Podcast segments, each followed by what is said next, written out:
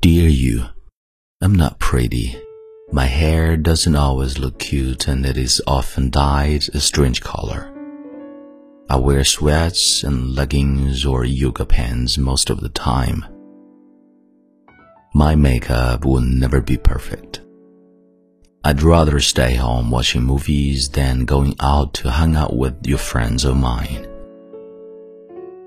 I'm clumsy, so I'm going to apologize now for all the times I will step on your toes or trip you or fall onto you.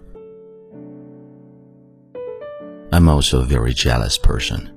I'll tell you I'm not, but I'm be lying because I don't want you to leave. It isn't that I don't trust you.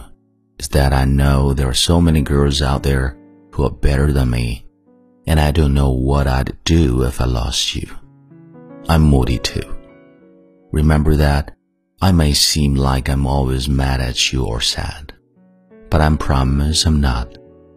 You made me happier than anyone else ever has or ever will.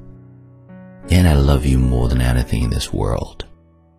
Remember that always, my dear.